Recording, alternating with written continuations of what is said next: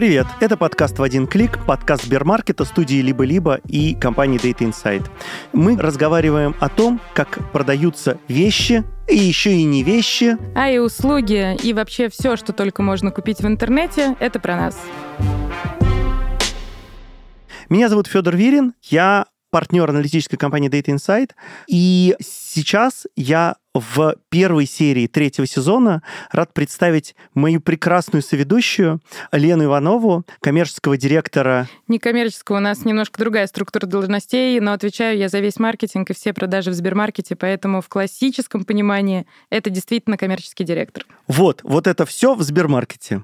И на самом деле я очень рад тому, что этот сезон я в паре с Леной в студии «Либо-либо», потому что это позволит нам пригласить совсем новых гостей. То есть, если мы первый сезон говорили про Яком и про то, как он устроен в деталях, если мы второй сезон говорили про Яком, но не товарный больше, и про то, как устроен он, то сейчас мы можем вместе с Леной пойти на уровень выше и посмотреть, как устроен не Яком, а как устроен бизнес, внутри которого есть Яком. И это очень круто. Абсолютно точно. Могу сказать, что здесь э, с удивлением для себя недавно узнала, что вообще электронной коммерцией считается то, что оплачивается в интернете.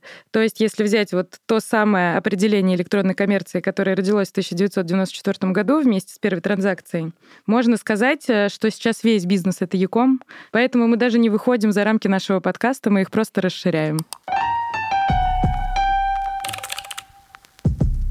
Ты работаешь в Сбермаркете уже несколько лет. Давай поговорим про фуд. Я не хочу говорить про то, что изменилось, пандемия, февраль, вот это все. Давай поговорим о том, что происходит прямо сейчас. Сейчас, во второй половине 2022 года, как ведут себя потребители? Сейчас расскажу все про потребителей, но сначала хочу сделать маленькое отступление. Давай. Я бы хотела расширить тему нашей дискуссии от фуда к трем категориям, потому что в России почему-то под фудом понимается то, что во всем мире содержит в себе три категории. Это food, это personal care и э, обычные товары для дома, ну, такие как салфетки, мыло и так далее. У нас сейчас сегмент, в котором работает Сбермаркет и вообще в котором работает практически весь фуд-ритейл, так называемый, это как раз сегмент этих трех категорий. Это то, что продается в обычном супермаркете, в том, который находится у дома, или в том, который мы специально едем, но не очень большом. Не очень большом. Это, соответственно, еда, товары по уходу за собой и что-то, что обязательно нужно дома. Косметика и лампочки. Салфетки, туалетная бумага, косметики, порошки и так далее. Угу. Если говорить про эти три сегмента, почему я их разделяю? Потому что текущее состояние потребителя к этим сегментам поменялось совершенно по-разному. И если да. раньше можно было объединить их во что-то единое, то сейчас уже, к сожалению, нельзя, и нужно рассматривать вот в каждом микросегменте отдельно. Если говорить про фуд-сегмент, именно про еду, очень э, понятные паттерны. Все, что дорого, соответственно, говядина, хорошего качества мясо и сыры, падают в потреблении, все остальное растет. Я против свиных стейков. Я тоже, если честно, и э, я не ем свинину не по религиозным соображениям, а просто по вот э, режиму питания. Я не люблю свинину, поэтому для меня этот тренд тоже удивителен, но customer is the boss, соответственно, нам нужно все-таки думать про потребителя. Слушай, а вот, прости, дурацкое отвлечение, но не могу не, не спросить. А вот Beyond Meat и все мясо без мяса, оно же должно быть очень дешевым. Оно очень дорогое. А, да? Mm-hmm. Оно дороже, чем говядина. Все связано с тем, что производственные линии в России и за рубежом на это не настроены. Любое кастомное производство всегда дороже. Все понятно. То есть оно теоретически дешевле, а на практике пока что спрос такой маленький, что оно очень дорогое. Да, с годами, mm-hmm. конечно, это должно поменяться, но сейчас э, людей волнуют совершенно другие приоритеты, совершенно другие ценности, и, конечно, об этом сейчас уже говорить рано. Если говорить про то, что называется personal care, очень интересный тренд. Люди не готовы экономить на себе, особенно девушки, они не готовы, собственно говоря, покупать крем дешевле. Серьезно? Да, поэтому они стараются найти аналог того же качества или свой же крем, но посмотреть на 15 разных платформах, и выбрать самую лучшую цену. А как же уход огромного количества брендов типа Килса и так далее? Когда уходят премиальные бренды, найти им замену все угу. сложнее и сложнее, но по факту девушки готовы условно, и мы это видим, условно готовы им делать маску не каждый день, а раз в два дня, но использовать тот же самый крем или то же самое средство, потому что очень боятся того, что будет негативный эффект. Если говорить про демократичный personal care, то есть там крема для рук э, и так далее, гели для ванн, то здесь такой же тренд, Дешевый как в фуде. Да. А если говорить про все, что касается дома и как вот в доме жить, как о нем заботиться, если раньше поведение потребителя в этих категориях было такое лакшери, у меня 65 вариантов, выберу, какой пахнет лучше, стоит дешевле и так далее, то сейчас по факту выбор происходит из 5-6 вариантов. Слушай, а вот смотри, вот уходит Хенкель, и образуется дырка в порошках. Это большая дырка, которую мы потребляем ежедневно. Вот что в этот момент происходит с потребителем? Как он начинает искать новый бренд? Это вообще супер интересный вопрос, и здесь хочется просто мировым опытом поделиться. Существует три паттерна поведения в этой ситуации. Первое, потребитель ищет ближайший аналог, по характеристикам. Но порошок — это такая категория, где люди характеристики не как знают. Как ты определишь, да? Поэтому появляется игрок локальный, который практически копирует упаковку, и люди интуитивно идут туда. Сейчас просто окно возможностей для производителей. То есть э, рано или поздно историю с параллельным импортом решат. Я думаю, что осталось 3-4 месяца для того, чтобы это все стало на рельсы. И за эти 3-4 месяца у любого локального производителя есть возможность сделать продукт, который просто уже не даст параллельному импорту ход, потому что параллельный импорт это всегда дороже. Вот это прям прямая твоя работа. Ты общаешься с крупнейшими ритейл-сетями, потому что это ваши клиенты, партнеры, поставщики, ну вот, вот это вот все, это прям твоя вотчина. Условный Магнит, условная пятерка, Мария Ра, вот эти вот все ребята, они готовы к себе на полке ставить что-то новое? Это один из самых лучших вопросов, и на ответ на него будет очень долгий. Здесь важно понимать одну важную вещь. Очень часто потребитель идет в магазин и, не встречая какой-либо товар, он разгружает свою корзину и уходит. В интернете мы видим утрированный паттерн, когда нету товара, за которым он пришел, он просто не оформляет заказ. Из этих двух вещей следует одна очень сильная тенденция. Когда полки опустели, а на какое-то время полки и с порошками, и с другими вещами опустели, производители приходили к ритейлерам, и ритейлеры были готовы ставить кого угодно. А сейчас? А сейчас тренд на STM, потому что ставить кого угодно — это не контролировать качество. То есть один из вариантов — это поднимать производство здесь с похожими названиями, а второй вариант — это STM. STM сильно прыгнули вперед в 2020-2021 году.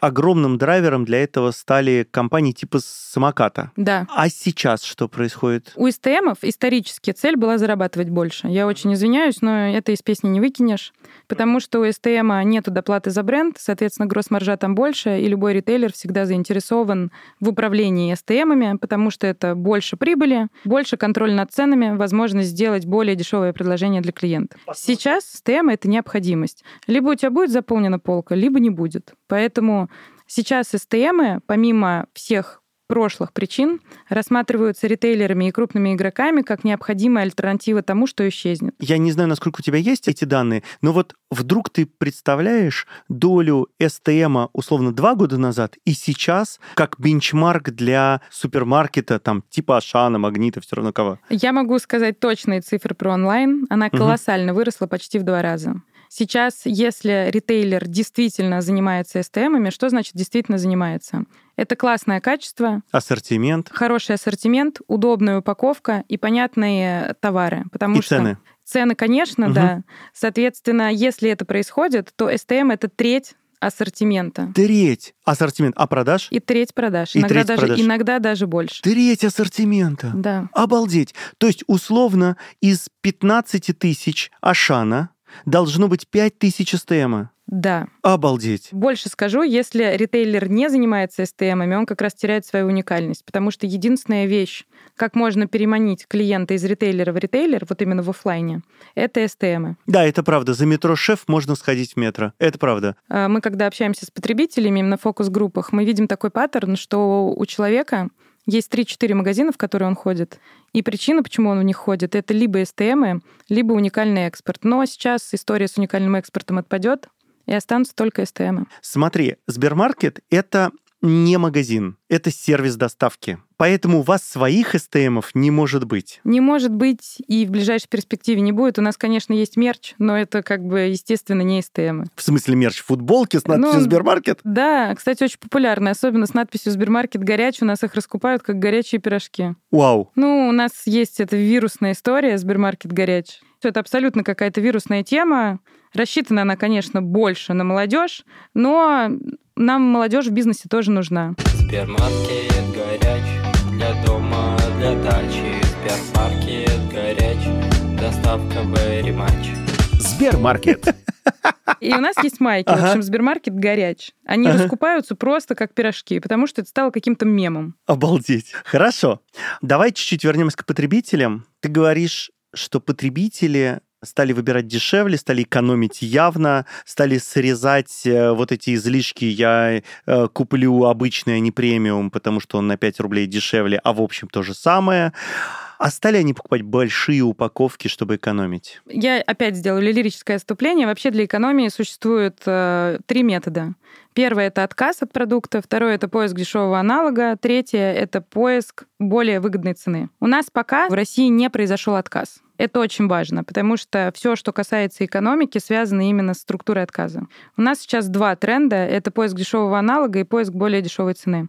Люди действительно стали покупать балками, потому что в большой упаковке цена за единицу меньше. Другой вопрос, что в России к такой экономии не привыкли, и мне кажется, что уйдет еще года два, когда люди вот этим товарным запасом, который они у себя формируют, научатся правильно распоряжаться. То есть ты считаешь, что долгосрочный тренд на то, чтобы закупать сразу микрооптовыми объемами? Я могу сказать, что именно как тренд я не вижу это. Сейчас объясню почему. Все страны, в которых популярна балковая закупка, они характеризуются одним важным принципом. Люди живут в своих домах, и, И, у них у есть них есть место. И у Да. них есть место. В России изначально почти 70% населения живет в городах. У нас с вами у всех есть квартиры, и даже если они большие, места там нет никогда, ни на что. Соответственно, глобальным трендом это не может стать, потому что просто нужно место, а люди моментально в дома не переедут. Ну да, потому что пачку муки 12 упаковок по 2 килограмма надо просто где-то хранить. Она много места занимает. Но мы проводили эксперимент. Когда Так. мы на условную гречку понижаем цену на 10%, в одной и той же корзине эту гречку начинают покупать в количестве 3 штуки, 4, 5 и так далее. Но не 12 и не 40. Пока не 12 и не 40, но есть тенденция. Раньше такого просто не было. Раньше не было вот этого синдрома к затариванию. Сейчас он есть. Самокат недавно запустил концепцию «Самокат выгодно». Именно про это, про большие упаковки. Скажи, пожалуйста, Сбермаркет поскольку обслуживает очень большое количество магазинов, мы связываем Сбермаркет с фудом, и я думаю, что это твоя головная боль, потому что реально Сбермаркет продает не только фуд, и не только фарму, и не только косметику, но и кучу всего остального. И это означает, что как прости, коммерческий директор Сбермаркета, ты находишься в центре интересов очень большого количества ритейла. Скажи, пожалуйста, с точки зрения ритейла, какие новые форматы прямо сейчас появляются или могут появиться? Как Ди- тебе кажется? Дискаунтеры. Это тренд. э, Все крупные ритейлеры думают про то, чтобы открывать дискаунтеры больше, больше и больше. А там прям есть еще место, Место огромное. Это самая быстрорастущая сеть. но это место, оно есть только у очень крупных компаний. То есть смысл открывать дискаунтер есть только когда ты их открываешь 150 штук. Да, либо ты находишь модель как светофор, когда открываешь не только ты, но это воспринимается как сеть. А, понятно. Еще. Дальше все идет по нишевым игрокам. Здесь, кстати, очень интересный момент. Я как раз сейчас этим занимаюсь для работы по поводу как раз почему есть универсальные магазины и почему есть такое огромное количество неуниверсальных магазинов. Есть разные гипотезы на этот счет. Одна из гипотез говорит, что у нас социологически страна по-другому была слажена. У нас настолько было развито в советское время специалитет, когда ты обручальное кольцо в одном месте покупаешь, а сережки в другом ювелирном, потому что вот это свадебный салон, а вот это ювелирный. Серьезно? Никогда не обращал внимания. А в универсальных магазинах, если вспомните, в советское время были отделы по категориям. То есть он как бы универсальный, но вот здесь ты покупаешь пуговицы, а вот здесь ты покупаешь шапки. Социологи говорят, что в России мода на монокатегорийных игроков связана именно с тем, что годами формировался паттерн потребления по специалитету. И что у людей есть глубинное недоверие, что человек может одинаково хорошо делать обувь и кольца. Еда наиболее такой момент универсальный. Но если говорить не про еду, а выходить за рамки еды, мы Мгм. все-таки предпочитаем электронику покупать в магазине электроники, обувь покупать в обувном магазине и так далее. Один, кстати, из косвенных подтверждений этой гипотезы, помните, выходил на рынок магазин Enter, который был шоурум все в одном. Был такой. Люди просто не выкупали эту идею. Ну, то есть не может быть шоурума все в одном. На маркетплейсах немножко другая модель потребления. Они ищут конкретный товар и не воспринимают маркетплейсы как эксперта. Они воспринимают маркетплейс как рынок. Как точку, где они купят заранее выбранный товар. От эксперта. А, интересно, мне казалось, что мы больше двигаемся в сторону Амазона, где единая полка, а не собрание отдельных частных А вот полок. это очень интересный момент. Федор, не уверена, что даже ты знаешь. А Как ты думаешь, доля в тотал Якоме Америки, Амазона, за последние пять лет упала или выросла? Упало немножко. Не немножко, на 10%. Четыре года назад была 49, сейчас на уровне 40. И падает она именно за счет монокатегорийных игроков. Прикольно. Один из которых Walmart. Они, конечно, говорят, что они мультикатегорийные, но мы же знаем, что 80% Walmart — это классический супермаркет. Ну, FMCG, да. Да, Мгм. классический FMCG, Best Buy и так далее. Вообще это очень интересно. Я говорю, очень интересно, что будет происходить в России, потому что везде по миру, где есть сильные категорийные игроки, универсалы отжирают у них долю. Везде, где есть сильные универсалы, категорийные игроки отжирают у них долю. Смотри, вот прямо сейчас я еще вижу по своим измерениям, что очень сильно и выросла, и продолжает расти готовая еда в супермаркетах. Кулинария. Кулинария, да. Она сейчас отбирает долю и у продуктов питания, и у доставки из ресторанов. У товаров питания она точно отбирает долю и будет дальше ее отбирать. Но есть часть ресторанов, в которые кулинария не может соревноваться. Вот это является ли нишей, которую надо заполнять? Кулинария, ведь сами сети не делают этого, они не умеют. Ну, хорошие сети умеют. Я могу сказать, что могу только восхититься. Есть компания Globus, называется. Да, у них там кулин- все очень хорошо. У них прекрасная кулинария, налаженное собственное производство, причем у них закупки идут из того же места, куда они покупают э, продукты в магазин. Ну, есть и Азбука, у которой очень хорошая фабрика. Азбука прекрасная, Мгм. Вкусвилл прекрасная фабрика. Мгм. Есть э, компании с классной экспертизой. Но Здесь очень важно понимать, что кулинария сама по себе — это вещь, которая не существует. Вот в стране наши несколько раз это пробовали разные бизнесы. Создать фабрику кухни и на этом зарабатывать деньги. Не работает. Кулинария работает на прибыль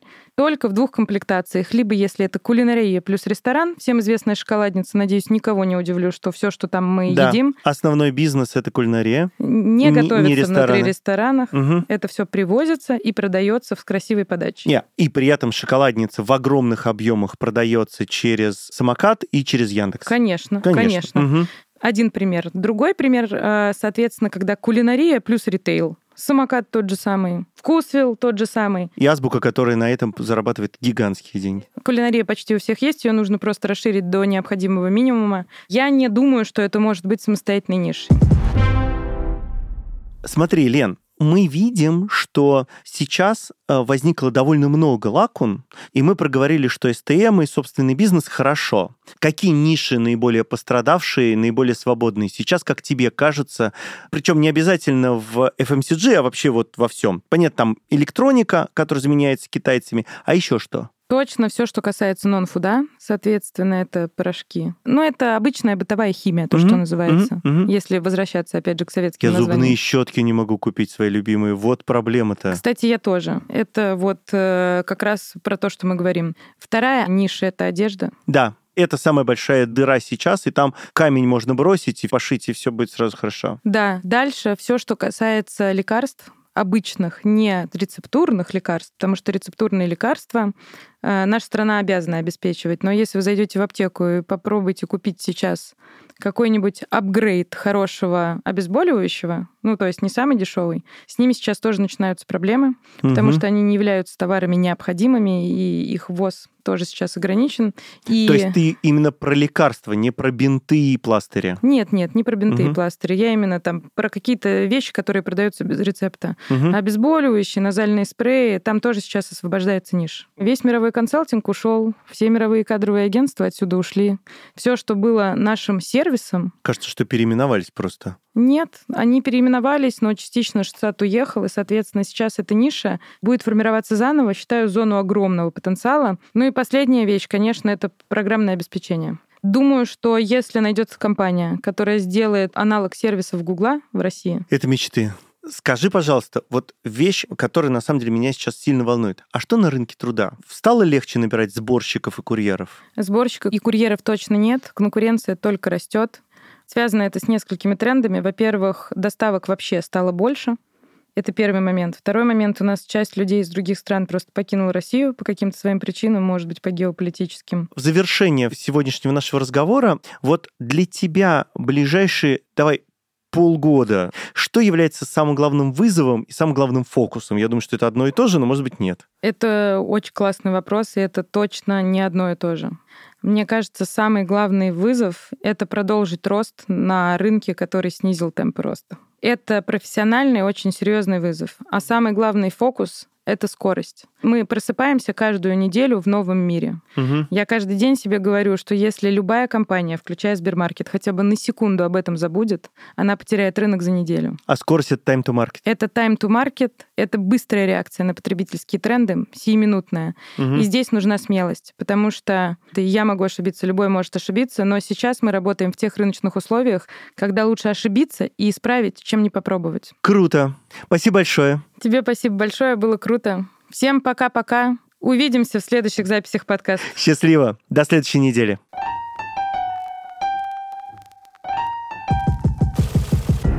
Это подкаст в один клик, подкаст Сбермаркета, студии «Либо-либо» и компании Data Insight. Над подкастом работали продюсер Маша Агличева и Ксения Красильникова, редактор Лиза Каменская и звукорежиссер Нина Мамотина.